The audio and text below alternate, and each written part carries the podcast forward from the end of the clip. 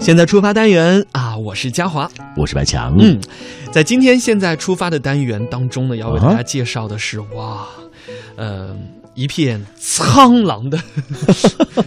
这个不应该是狼哈、苍凉哈、这个美丽的草原风光哈、是是是。但是，真的要说到狼，哎。呃，《狼图腾》这本书大家应该不会陌生哈，是看过。有段时间特别火。是。嗯，是以狼为叙述主体的一本小说，那啊讲述了上个世纪六七十年代一位知青在内蒙古草原插队的时候呢，跟草原的狼还有游牧民族相依相存的故事。嗯，那在二零一五年呢，还被拍成了电影哈啊、这个当红的小鲜肉啊，冯绍峰主演哈。是。哎，在我们今天的现在出发单元呢，我们要跟随记者对于呃中富旅行社的郭炳仲总经理以及陶凤梅副总经理的采访，跟他们啊一起来深入草原，行走一下苍狼之路吧。马上出发。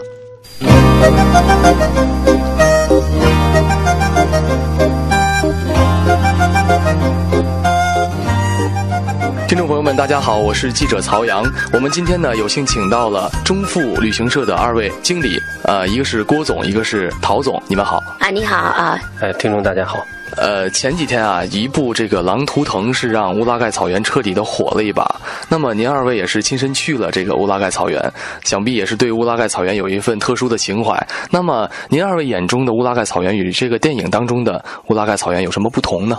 我去了以后，感觉到有有很大的落差。首先，我带着一个问题去，就是说图腾到底是什么？我问当地人，他也没有说清楚。所以后来我查了一下词典，他认为图腾就是一种精神上的崇拜物，而狼的崇拜物，狼图腾的崇拜物到底是一个什么呢？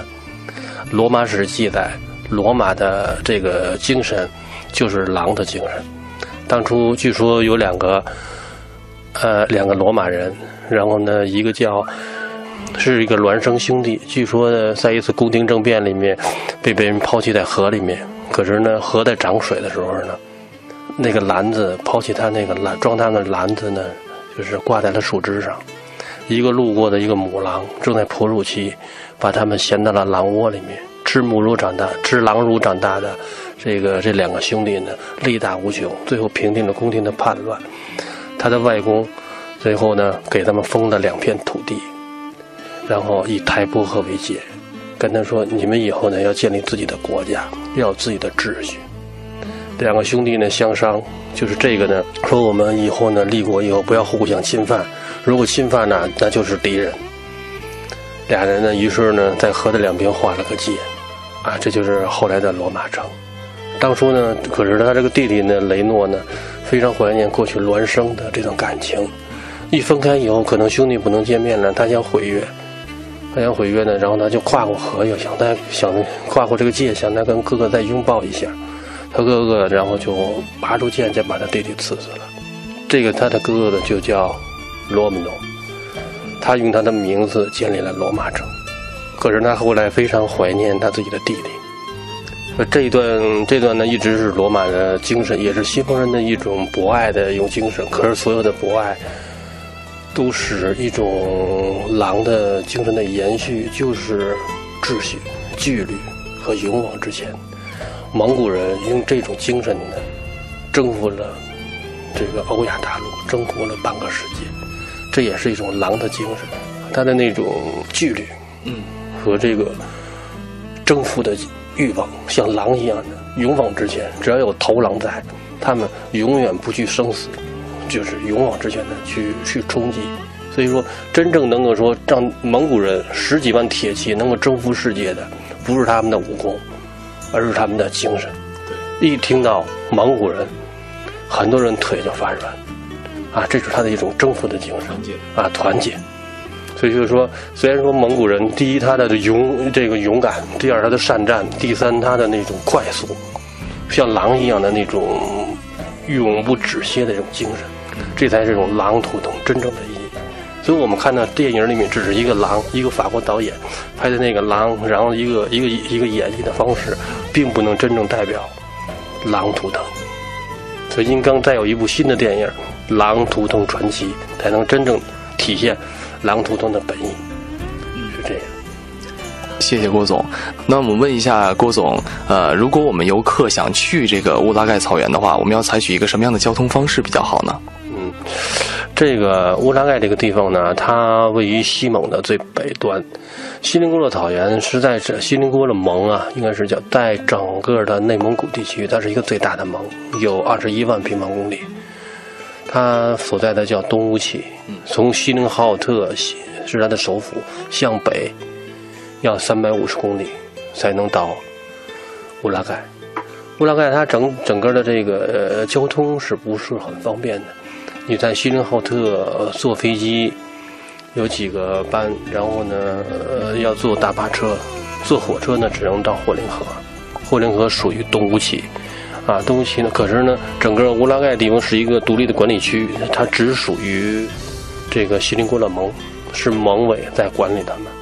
也就是说，火车呢离它还有八十多公里，没有很多直达的。从通辽那边可以有车过，从我们北京和别的地方目前还没有。九月份新的机场在呼林河已经落成了，可能要试飞，将来我们可以坐飞机直接到乌拉盖。乌拉盖这个地方呢，它地理呢是非常奇特的。呃，两条非常美丽的河流都从大兴安岭的保国大山流出来，它是中国唯一的河流从东向西流的几条的河流之一。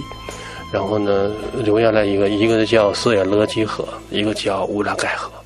乌拉盖河非常的美，盘盘圆圆，就像羊的肠子一样。嗯，哎，就是它本身的名字也是这个名字，曲折啊，就非常曲折，很美。在这个整个的这个草原上，平平的这个草场里面，有一片里有一片树带，树的南河的南面就是有一片松树，还有一些别的灌木树。河的北岸是光秃秃的，中间呢是平平的这个河床，非常漂亮。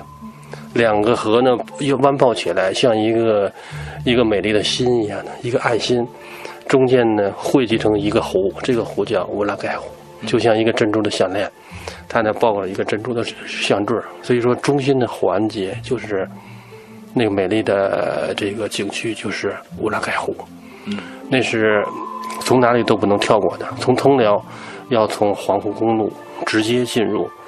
从黄湖公路才能进入乌拉盖。要经过黄河公路才能经过，经过这个乌拉盖湖。如果从锡林郭勒向锡林浩特向北过去，也是要经过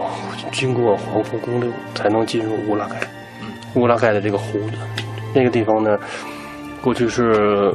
中国的那个内蒙古建设兵团第六师，有三个团队，整个覆盖六十五万平方六十五万亩优质的草场。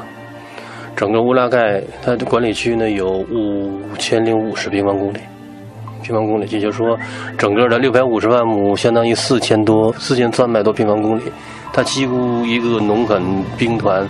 覆盖了它的百分之八十以上的土地，所以说就是这是一个乌拉盖的整个全貌，它非常的美。那郭总，这个乌拉盖周边还有什么其他的景点，我们游客可以去玩吗？乌拉盖这个地方呢，其实在这之前，在今年之前，包括狼图腾刚刚开完演完以后，人们只知道有乌拉盖，因为狼所居住的地方，它代表着一种人烟稀少。其实真正能够到到乌拉盖去，就是它的原生态，它没有什么什么星 A 级的景景区，可是呢，在里面的呃景点啊，非常的美。从这个锡林浩特向北，越往北开，它的草场就越丰美，越真的就可以体验到我们过去的敕勒川阴山下的一种感觉，风吹草低见牛羊。尤其这几年呢，就是整个内蒙都在干旱，有很多的地方呢闹蝗灾，几上千万亩都都被这个蝗虫吃掉了。确实是草长得非常好，然后我们看了以后不想走，就像一个铺的地毯一样的，一望无际。呃，中间的视野没有断点，也没有什么人工的地方，山丘，然后平野，确实很美。进去以后就融化在草原里面，一望无际，真的是天边草原，天和这个草完了连在一起，是融化在大自然里面。里面的景区呢有很多，比如说像芍药谷，芍药谷呢它是野生的芍药，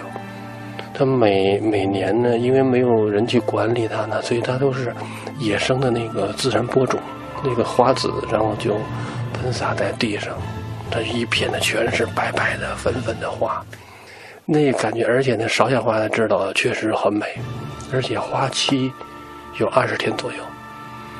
我们的客人看了以后呢，都是哎呀，简直是那种赞叹的。可是就是说，可是也很有纪律，就是不去摘这个花，确实很美。有一些图片，到时候你们可以去网上去看一看，确实很漂亮。这是芍药谷，它一年的参观期只有二十天，可是呢，这二十天里面应该能走进很多的人，每天都有上万人，确实挺漂亮的。